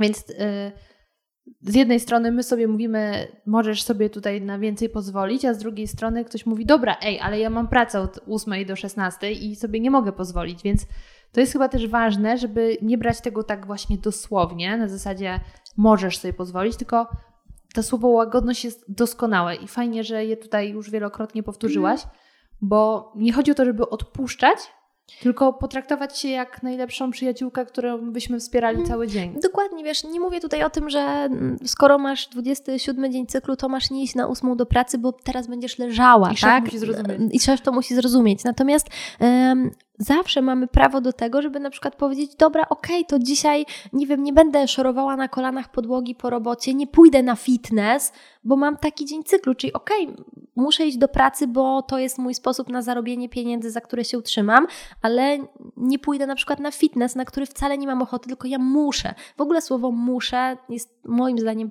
pejoratywne, no bo ono jest pejoratywne mhm. E, i wyrzuca mnie ze słowników kobiet, bo ty nic nie musisz, ty nie musisz być na żadnej diecie, nawet jak jesteś otyła, gruba, czy masz problemy zdrowotne, ty nie musisz być na diecie. Ty możesz chcieć być na jakimś sposobie żywienia, który ci doprowadzi do względnej równowagi. Ty nie musisz trenować, no bo kto ci każe? Nie musisz trenować. Ty możesz chcieć, możesz mieć ochotę robić coś dla swojego ciała, co pozwoli mu lepiej wyglądać, lepiej się czuć, być bardziej sprawną jak zaczynamy podchodzić do tych tematów w ten sposób, czyli ty nie musisz być kobietą, która cierpi na PMS, ale... Nawet nie musisz być kobietą. Nawet jak musisz być kobietą, dokładnie. E, wiesz co, ostatnio się zastanawiałam nad tym, czy jest odpowiednik męski naszego PMS-u i myślę, że tak. Myślę, że w XXI wieku można by było się pokusić o to. E, patrząc na, na mężczyzn, patrząc na to, jak zmienia się ich gospodarka hormonalna, jak wygląda ta fluktuacja hormonów, myślę, że można by było się o, tym po, o to pokusić, ale nie mam zamiaru wydawać takiego e-booka w najbliższych 10 latach. Możesz to też zostawić jakiemuś mężczyźnie. Niech on najpierw obserwuje siebie. Um, chociaż ja nie wiem, czy już to wspominałam w którymś podcaście, bo wiem, że o tym wielu osobom opowiadam, więc być może na podcast też już padło, ale oglądałam świetny stand-up na Netflixie. E, stand-up stand-uperki amerykańskiej, która właśnie miała krótkie wystąpienie o tym, co by było, gdyby to mężczyźni mieli e, okres i to będzie no, taki dość hardkorowy przykład, ale było na zasadzie, że to kobieta musiałaby przypominać mężczyźnie o zmianie temponu, bo on by stwierdził, a w sumie jeszcze wystarczy, nie? I po prostu stand-up jest genialny i no, no, pokazuje wiele takich rzeczy, na których my się jako kobiety nie zastanawiamy, no bo mm. tak już jest, ale jakby tak. spojrzeć z perspektywy, że na przykład mężczyźni by to mieli, to jakby mężczyźni do tego podchodzili, bo był też taki przykład, że w momencie, kiedy dostajesz swoją pierwszą miesiączkę, to jest takie trochę przerażenie, trochę wstyd. Wstyd. I no. trzeba powiedzieć mamie, najgorzej, trzeba powiedzieć mamie. A no i wtedy mama tam powiedzmy już cię instruuje, co masz robić, i to tak zazwyczaj siedzi tam po cichu odbywa, nie? Tak. A gdyby to facet dostał okres swój pierwszy, to ojciec by go wziął, postawił przed kumplami i powiedział, powiedziałby: Patrzcie, został mężczyzną. Dokładnie. I to jest nawet na tej zasadzie, dlatego fantastyczny stand-up polecam, że Kurczę, tak by to prawdopodobnie wyglądało, wyglądało że mężczyźni by sobie przybili piątkę, brawo stary, nie? Ale wiesz co, pamiętasz swoją pierwszą miesiączkę? Absolutnie tak. Ja też ją pamiętam i pamiętam właśnie ten moment, kiedy mama się dowiedziała po cichaczu, wszystko było już załatwione, no i mama oczywiście powiedziała o tym tacie. I wiesz co się stało u mnie w domu? Siedzieliśmy sobie wszyscy, oglądaliśmy serial na kanapie i nagle było Kuba, ale wiesz, że Emilia to dostała tego?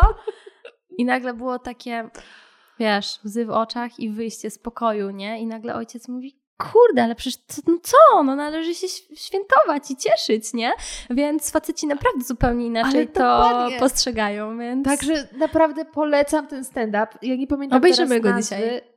Możemy. Ja naprawdę mogę drugi raz oglądać. E, tam też jest nie tylko o miesiączce, jest też o seksualności, też pada cudowne hasło. Ej, ale zobacz, zobacz, zobacz, zobacz na to, co teraz zrobiłaś. Tam nie było tylko o kobiecości, ale też o seksualności. To było takie, to jest dokładnie to samo, co z libido, nie? Mało się o tym mówi, że kobieta ma prawo mieć libido. Ja pokusiłabym się o to, że niektóre kobiety mają dużo większe. Mało tego, w e-booku opisałam to, kiedy kobieta, w którym dniu cyklu ma prawo może nie tyle ma prawo, ale ma prawo Ma potrzebę? takie, ma potrzebę włączyć sobie po prostu zwyczajnie pornusa.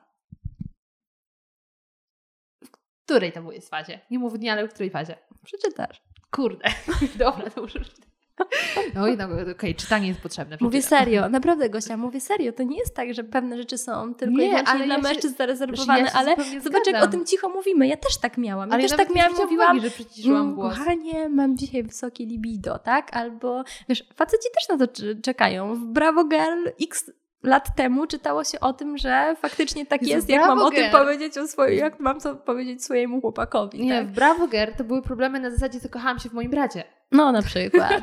No ale wiesz, pytania typu, jak mam powiedzieć, że też mam wysokie libido, no to były problemy tego typu. Od, abstrahując od libido, ja w ogóle e, ostatnio gdzieś czytałam, słuchałam podcastu czy coś, że na bóle menstruacyjne jest w ogóle dobra masturbacja. Coś w tym jest. Chciałam Cię zapytać, jak, mm, mm, czy jest jakaś rzecz na przestrzeni całej Twojej działalności, która się bardzo mocno zmieniła w Twoim odbiorze e, właśnie powiedzmy odżywiania, podejścia do tego i coś, co kiedyś uznawałaś za słuszne, teraz już byś się pod tym nie podpisała. Wiesz co, myślę, że przesadne jakieś eliminacje to na pewno i postrzeganie diety jak takiego złotego grala, czyli jeżeli nie wprowadzimy tego, tego i tego na już, to raczej może być kiepsko.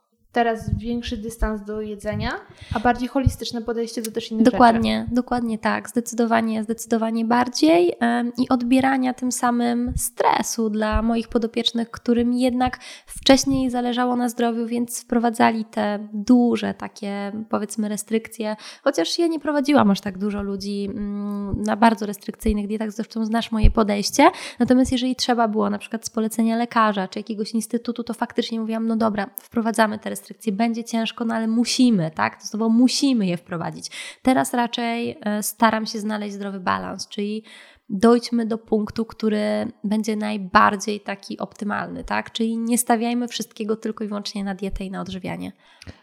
Bo to też chyba jest tak, że jak masz dietę, która jest powiedziana, że to jest jedyne wyjście, to znowu generuje to stres, że jeśli tego nie dotrzymasz, Zostało ci 102 dni, nie?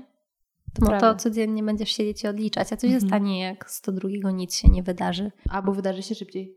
Na przykład. No ale już jeśli chodzi o temat stresu, który przez wszystkie przypadki em, odmieniłyśmy, to powiedz mi, jak zmieniła się u Ciebie ta sytuacja po przeprowadzce do Mazur, na Mazury? Już powiedziałaś, że z jednej strony trochę zwolniłaś, ale w drugiej, z, z drugiej strony ciągle jesteś w pędzie. Natomiast czy gdybyś miała dzisiaj ponownie podjąć tę decyzję, to czy byłaby taka sama? E, Myślę, że tak. Myślę, że byłaby, bo potrzebna mi była taka przestrzeń trochę większa, czyli to, że nie muszę pędzić. Znaczy, mogę powiedzieć tutaj wprost, że głównym wyznacznikiem było tak naprawdę kupno mieszkania w Warszawie. Przeraziło mnie to, ile muszę za nie zapłacić i jak długo będę musiała je spłacać. Pracując bez urlopu. E, czyli naprawdę przeraziła mnie ta wizja tego, że no, nie poradzę sobie, a co będzie jak, a co będzie jak będę chciała mieć dzieci, a jak, jakby no okej, wybiegłam dosyć e, mocno e, w przyszłość, ale jako dorosła osoba zdana na siebie, e, na swoją pracę, na swoje życie, no ewentualnie na moją drugą połowę, no trochę byłam tym przerażona i stwierdziłam, kurczę, muszę naprawdę nabrać dystansu, muszę zwolnić, bo ja ciągle, ciągle coś robię, ciągle czegoś chcę, ciągle chcę coś nowego, a gdzie jest ta przestrzeń na moje życie, na, na, na moją To mnie głównie skłoniło i myślę, że drugi raz podjęłam tą samą decyzję. Byłam po prostu zmęczona. I jak żyjesz sobie tutaj, obserwujesz ludzi, którzy tutaj mm, mieszkają, to też trochę wpływa to na Twoje takie podejście, że Myślę, że ty nawet zauważyłaś to w moim zachowaniu, że to mocno wpływa na moje podejście, na to, że jestem zdecydowanie bardziej właśnie mm, sfokusowana na ludziach, na obserwacji ludzi, na tym, że ja, ja nie muszę z tobą dzisiaj rozmawiać, ja nie muszę z tobą nagrywać podcastu. Ja naprawdę chcę z tobą nagrać podcast, tym bardziej, że to było takie zaplanowane, y, ty przyjechałaś tutaj specjalnie, to nie było dobra, okej, chcesz nagrać podcast, bo nie masz kogo wrzucić na kanał, no to okej, no niech będzie, że się spotkamy w tej Warszawie i nagramy, nie, no chcę, to niech, niech ma. No, w- czasami tak jest, nie? Szczególnie kiedy jesteśmy przemęczeni, ale gdzieś tam jest jakaś fajna okazja. Ja dzisiaj sobie z Tobą siedzę i ja, ja naprawdę nie mam nic więcej w zasadzie do zrobienia, oprócz tego, że zrobię nam kolację. Jakby ja sobie, wiesz, siedzę i mogę tutaj ja gadać mówiłam, 4 że godziny, wystawiam nie? 5 gwiazdek na, Na Airbnb.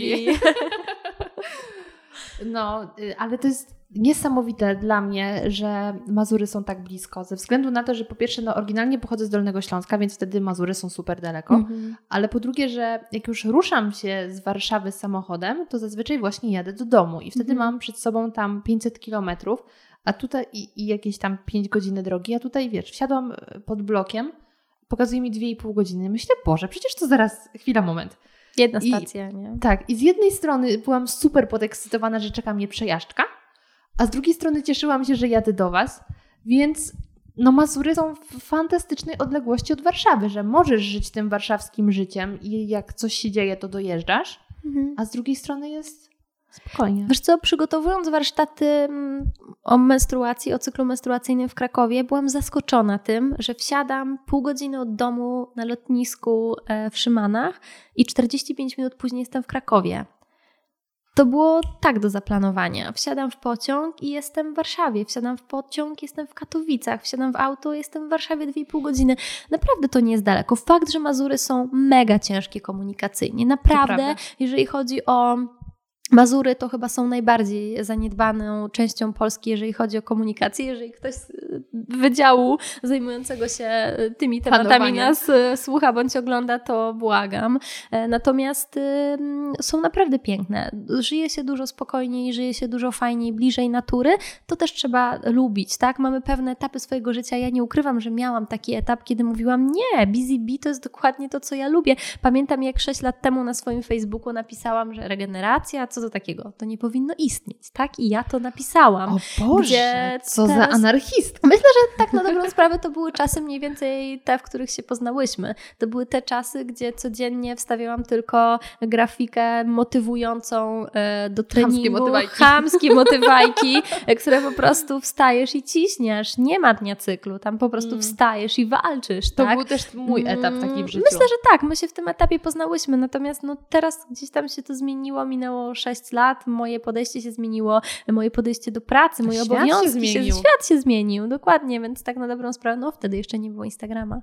No, no był, ale taki bardziej to jeszcze w formie pamiętnika niż e, prężnie działających, często takich wręcz instytucji. Influencerów. Już. Inf- no tak, wtedy może słowa influencer jeszcze aż tak nie, Nie było. istniało. E, ale co miałam... A, bo w ogóle ty rdzennie jesteś z Mazur. Stąd, dokładnie stąd.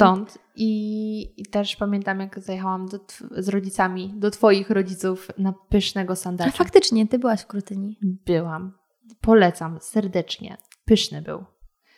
No. Mm. No spokojniej płynie czas. Naprawdę, tutaj na wszystko mam czas. Ja się ze wszystkimi obowiązkami wyrabiam i spokojnie zasypiam. Rzadko kiedy mam taki dzień, że nie zasypiam spokojnie, tak? To musi być już jakiś naprawdę stresor albo przeładowanie jakichś obowiązków, natomiast robię dokładnie to samo, co w Warszawie. Tak samo pracuję, tak samo spotykam się z ludźmi, tak samo załatwiam pewne kwestie, a mimo to no, żyję nieco wolniej. A powiedz mi, e, jak u ciebie teraz aktywność fizyczna wygląda?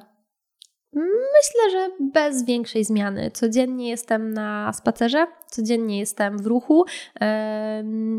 No i trenuję 3-4 razy w tygodniu po prostu A biegasz ogólnorozwojowo. W ogóle nie biegam. Już nigdzie nie uciekam. Boże, wreszcie mogę ci taką piąteczkę przybić na zasadzie o, ja też nie biegam. Nie, nie biegam i Tyle podejść robiłam i to nie jest Mm, w zasadzie- wiesz, no ja biegałam kupę lat. Pracowałam też jako trener, otwierałam Adidas Runners z Martyną em, Wiśniewską i to były mega fajne czasy, to były bardzo dobre czasy. Niejednokrotnie wracam myślami do mojego półmaratonu, który zrobiłam na życiówkę. Mam jeszcze Mediolan do pokonania, ale wiem, że już połamanie pewnego czasu w Mediolanie na półmaratonie to nie jest dobry etap w moim życiu, żeby mm, brać się za to i, i łamać życiówkę. Są dużo ważniejsze rzeczy, fajniejsze priorytety, aczkolwiek nie mówię, że do tego nie wrócę. Zawsze lubiłam biegać, ale teraz jakoś mnie do tego po prostu nie ciągnie.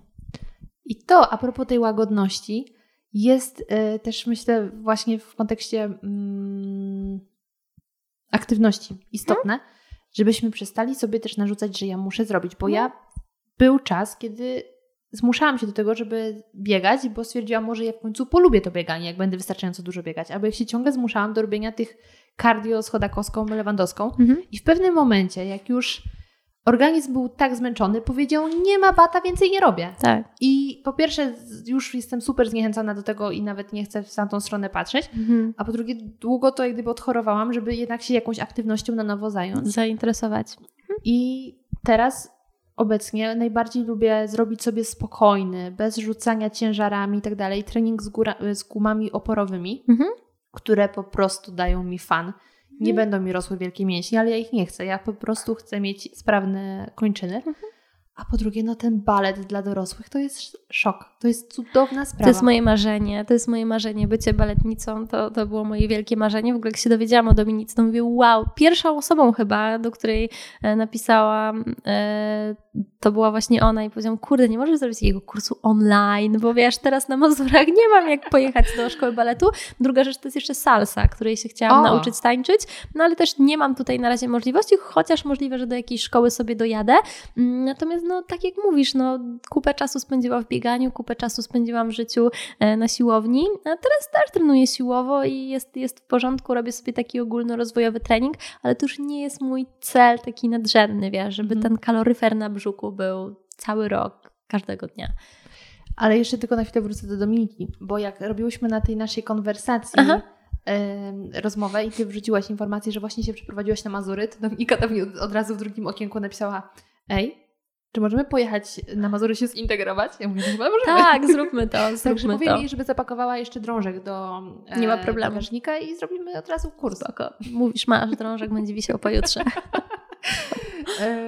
To tak wesoło. Zobacz, ile tu jest miejsca. Myślę, Ale- że z sześć baletnic weszłoby na Dokładnie. luzie, nie? Myślę, że będą dobre balety. Szampan, truskawki, czekolada, nie, czekolada, truskawki, szampan, drążek, balety. tak się bawi Shiro. Em, To będzie w kolejnym magazynie. Tak, tu już zrobimy tylko fotorelację. E, Natomiast chciałam nawiązać jeszcze do tego kaloryfera na brzuchu. Bardzo fajną właśnie rzecz wtedy powiedziałaś, jak poczęstowaliście mnie obiadem, że e, kiedyś e, jadło się więcej właśnie w czasie wakacji Mm, na odwrotnie. lato. E, wcześniej, e, znaczy mówisz o chronobiologii, o podejściu tak naprawdę rytmu natury do naszej sylwetki. Tak, tak, tak. E, czyli y, mówimy o tym, że tą taką rzeźbę robiło się zimą, dlatego że wtedy było mniej dostępu do pożywienia, tak? Naturalnie. Jagody nie rosły, maliny nie rosły, truskawki nie rosły, jabłko na drzewie. Było mało węglowodanów, była mniejsza dostępność do jedzenia, tak? Jeziora były zamarznięte, nie można było sobie tak po prostu wyłowić. Naprawdę pożywienie było ograniczone, więc wtedy się robiło rzeźbę, czyli chudło się zimą, a latem robiło się masę, czyli człowiek wtedy zjadał, żeby to, co natura wyprodukowała, bo jest słońce, bo jest wilgoć, bo po prostu rośnie, po prostu to zjeść, tak? Natomiast myśmy sobie to odwrócili. Teraz latem musimy wyglądać super, więc tniemy kalorie na potęgę, mimo tego, iż lody, gofry i nawet te naturalne produkty typu owoce, truskawki, tak, rosną. To my sobie to obcinamy, żeby potem e, zimą e, no, być na masie, tak? Czyli zimą robimy ewentualnie masę, a pod lato robimy redukcję, żeby dobrze wyglądać na plaży. Totalnie sprzeczne z naszą, z naszą naturą. Jak ma się tutaj odbywać reprodukcja, nie? Więc tak na dobrą sprawę, patrząc też na nasze hormony, które no, zimą zdolność do reprodukcji, chęć do reprodukcji mm, jest też no, nieco większa, bo skumulowaliśmy sobie energię latem, czyli wtedy się odżywiliśmy, pożywiliśmy, no i to utrzymanie ciąży jest wtedy dużo łatwiejsze, żeby Czyli niby w jakim miesiącu teoretycznie najwięcej się dzieci powinno rodzić na wiosnę? Myślę, że na wiosnę. Bo ja chyba najwięcej ludzi znam z maja. No to Kurczę, wiosna, początek nie? maja to jest druga osoba. No to taka zdaniem. wiosna. Ha, wszystko wiadomo. Rozgryzłyśmy ten temat. Powiedz mi proszę, e, co dzieje się na Twoich warsztatach? Bo to, co mnie bardzo zaskoczyło w e-booku, to że jest nawet miejsce do takich ćwiczeń. Zazwyczaj w Mhm. e-bookach nie ma takich rzeczy, bo Mhm. jest tylko wiedza przekazana, ty jeszcze robisz ćwiczenia, żeby zapamiętać. Mhm. Czy warsztaty podobnie są zrobione? Mhm, warsztaty są zrobione tak naprawdę skrótowo z e-bookiem, bo w pakiet moich warsztatów wchodzi e-book jako notatki. Czyli ja nie chcę, żeby moje e, uczestniczki, czyli dziewczyny, z którymi robię warsztaty, robiły jakiekolwiek notatki, pisaki, spisywanie informacji ze slajdów. Zupełnie to nie chodzi o to. My przez 7 godzin tak naprawdę robimy wszystko dla naszego cyklu, tak żeby każda z nich, wychodząc z tych warsztatów, warsztatów wiedziała, dobra, znam tą podstawę, wiem co mi jest, wiem gdzie mam sprawdzić, wszystko jest jasne, wychodzę i idę sobie to praktykować w domu na spokojnie, tak? Więc y, są miejsca na notatki, są miejsca na uzupełnianie, głównie jakichś podstawowych wykresów, y, jakiejś tabeli do zapamiętania, bo wchodzą w to też jakieś takie trudniejsze słowa, tak? Jakieś nazwy jakichś hormonów y, czy narządów, natomiast to jest wszystko. Żadnych notatek, żadnych obliczeń, e, nic w tym stylu, to jest naprawdę proste, ale takie bardzo praktyczne, tak? Czyli podchodzimy w pełni i przede wszystkim integrujemy się też jako kobiety, czyli możemy wymienić w grupie tych 20-25 kobiet informacje na temat tego, że okej, okay, nie tylko ja tak mam, faktycznie, a odpowiedź na to, dlaczego tak mamy, no przekazała nam osoba, która sprawdziła to i wie, co mówi. Właśnie sobie wyobraziłam, jak e, taka wyedukowana przez te 7 godzin, później idziesz do ginekologa, ginekolog ci pyta, co tam słychać, a ty wiesz, po kolei zarzucasz tymi nazwami, a ginekolog stwierdzi, What? What? Co ty do mnie to, jest chyba, to chyba moje marzenie, żeby tak właśnie było, bo generalnie zaczynając bodajże trzeci rozdział e-booka, przepraszam, ale coś mi się tutaj zblokowało i teraz pewnie go nie otworzę, mm, ale mm, zaczęłam go słowami, czy kiedykolwiek w swoim życiu, udając się do ginekologa, posłużyłaś się nazwami faz swojego cyklu? Dokładnie tak brzmi rozpoczęcie tego rozdziału odnośnie naszych faz cyklu. No bo często jest tak, że, często zawsze jest tak, że ginekolog zadaje nam pytanie, w którym dniu cyklu pani jest, żeby móc przeprowadzić badanie, żeby móc zobaczyć, jak dzień cyklu, w którym jesteśmy, wygląda w naszym USG. On nie pyta nas o to tak po prostu, bo musi to w karcie wypełnić. On chce wiedzieć, jak wygląda wtedy ułożenie szyjki macicy, jak wygląda generalnie Twój obraz y, jajników w obrazie USG. Kiedy powinniśmy wykonywać w ogóle badanie piersi? Kiedy powinnyśmy zwrócić się do ginekologa? Kiedy powinnyśmy się zwrócić do ginekologa, kiedy chcemy się starać o dziecko? A kiedy jak już jesteśmy, y, wiesz, w jakiejś tam y, innej fazie swojego życia, więc to ma wszystko znaczenie. To nie jest takie obojętne, że a dobra, idę dzisiaj, nie? Akurat mam wolny dzień. Tylko warto jest to naprawdę zaplanować. Moja droga, ja Ci bardzo dziękuję za tę rozmowę. Dziękuję. Dziękuję też w imieniu kobiet jestem teraz reprezentacją, za to, że stworzyłaś taki przewodnik, instrukcję obsługi nas i naszego cyklu, bo to jest coś, co absolutnie e, brakowało, ale właśnie sobie uświadomiłam, że jeszcze powinnam się zadać pytanie od patronek, mhm. e, bo tam też m, mm, pojawia się właściwie jeszcze jedno pytanie. Okej. Okay. Więc ja już oczywiście Ci podziękuję za to, co powiedziałaś, a teraz jeszcze przekażę pytania.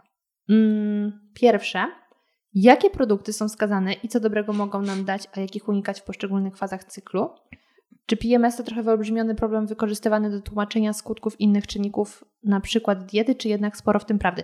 Myślę, że już na większość odpowiedziałyśmy. Na temat PMS-u odpowiedziałyśmy, na temat pierwszy też um, odpowiedziałyśmy w większej e, części, natomiast e, na pewno należy zwrócić uwagę na poziom żelaza w diecie kobiety, szczególnie w drugiej fazie cyklu, gdzie wraz z utratą krwi też tutaj będziemy miały e, z tym problem. No i musimy pamiętać, po prostu to żelazo jest bardzo ważne, jeżeli chodzi o gospodarkę hormonalną kobiet. I też nie szaleć z obcinaniem kalorii e, mhm. i dbać o elektrolity. Zapamiętałam. A pytanie um, tutaj napisała, że jest do nas obu. Mhm. Co sądzicie o pomyśle dofinansowania produktów higienicznych dla kobiet? Czy waszym zdaniem podpaski albo tampony powinny znajdować się w toaletach publicznych jak papier toaletowy albo mydło?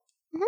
E, nie pokusiłabym się o to, żeby w toaletach publicznych były podpaski e, czy tampony, dlatego że każda z nas jest na to w jakiś sposób przygotowana i też nie mamy trudnego dostępu w sklepach czy w miejscach, gdzie możemy je kupić, więc raczej nie zdarzyło mi się z taką sytuacją spotkać, żeby faktycznie nie było do tego dostępu. Tak więc tutaj kobieta kobiecie też zawsze może pożyczyć w publicznej toalecie. Raczej nie, chyba że są to jakieś takie fajne miejsca albo trudno dostępne.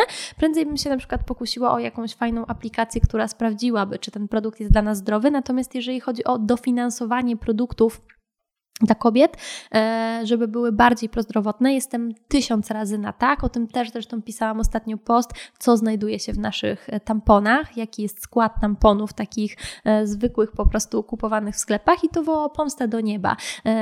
Błona śluzowa naszej macicy jest bardzo chłonna i to, jeżeli znajduje się tam glifosat, jeżeli znajdują się tam jakieś składniki odżywcze, zapachy, które są wprowadzane do naszej pochwy, będzie się znajdowało różnie, również w naszym krwiobiegu, więc tutaj organiczne tampony, organiczne podpaski e, powinny być numerem jeden każdej zdrowej kobiety.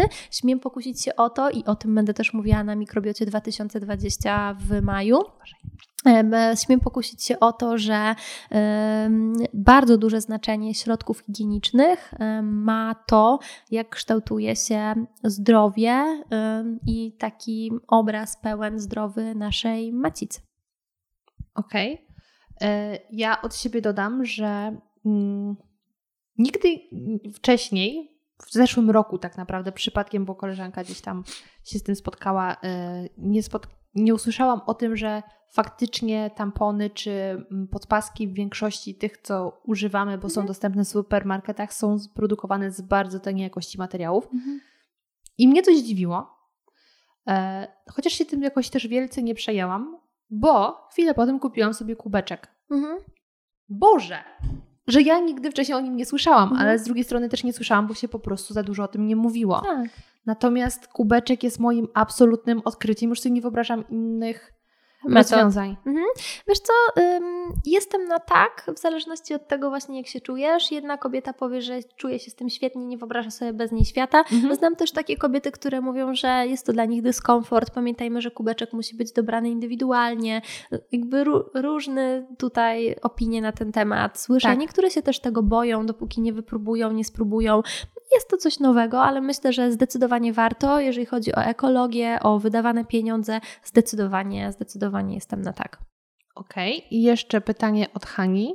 Czy dla Was też jest niesprawiedliwe to, że tak naprawdę w każdym możliwym stanie hormonalnym nasza natura się buntuje? Kiedy nie zajdziemy w ciążę, mamy okres, bo jajeczko nie zostało zapłodnione, cierpimy katusze, krew się leje i tak dalej. Kiedy uda nam się zajść w ciążę, nasz organizm nie radzi sobie z rosnącym potworkiem w naszym ciele i odreagowuje na przykład mdłościami czy zachciankami. No, taka natura, no. Wiesz co, nie powiedziałabym, że taka natura. Ja bym raczej powiedziała, żebyśmy pokochały swój cykl menstruacyjny. No właśnie, że w sensie, że, że nie to, że masz, że to ma nas złościć, no tylko hmm. tak po prostu jest. I co możemy zrobić, żeby te objawy tak naprawdę maksymalnie złagodzić? Myślę, że jest to jak najbardziej wykonalne. Ja też jestem kobietą i wiem, że da się to zrobić. Jesteś prawdziwą Shiro. Lokowanie produktu. Tak jest. To teraz już mogę oficjalnie bardzo podziękować e, Dziękuję swoim i patronów i kawał dobrej roboty. Polecam wszystkim paniom i nie tylko panom, bo to też jest trochę instrukcja tak, obsługi kobiet. kobiety. Zdecydowanie. E, a tak. właściwie nawet nie obsługi, tylko zrozumienia, bo mhm. obsługi nie. Może większej miłości. Jak najbardziej. Tak. Także Emilia Cesarek, dziękuję, dziękuję. pięknie. I do zobaczenia na Twoim Instagramie. Chyba najłatwiej tam Cię znaleźć. Myślę, że tak. I jak wrażenia? Mam nadzieję, że wyciągnęliście z tego podcastu masę wiedzy i inspiracji. Jeśli jesteście kobietami, to lepiej rozumiecie swój organizm, swoje zachowania i będziecie dla siebie po prostu łagodniejsze. Jeśli natomiast jesteście mężczyznami, to mam nadzieję, że lepiej zrozumiecie kobiety, lepiej zrozumiecie nas i będziecie dla nas bardziej wyrozumiali i już nigdy więcej nie będziecie żartować na zasadzie: O Jezu, masz okres? Moi drodzy, mamy okres raz w miesiącu i wierzcie nam, to naprawdę nie są łatwe tematy. Także Wasze wsparcie będzie nieocenione. Jak wspominałam na początku 6 marca będzie miał premierę e-book, który napisała Emilka, natomiast już 9 marca pojawi się nowy numer Shiro Magazine, który będzie poświęcony seksualności, erotyce i kobiecości. Dowiecie się m.in. jak w sztuce jest przedstawiany temat seksu, bo okazuje się, że wcale nie jest on tak delikatny i niewinny, jak często przedstawiają nam to szkolne podręczniki.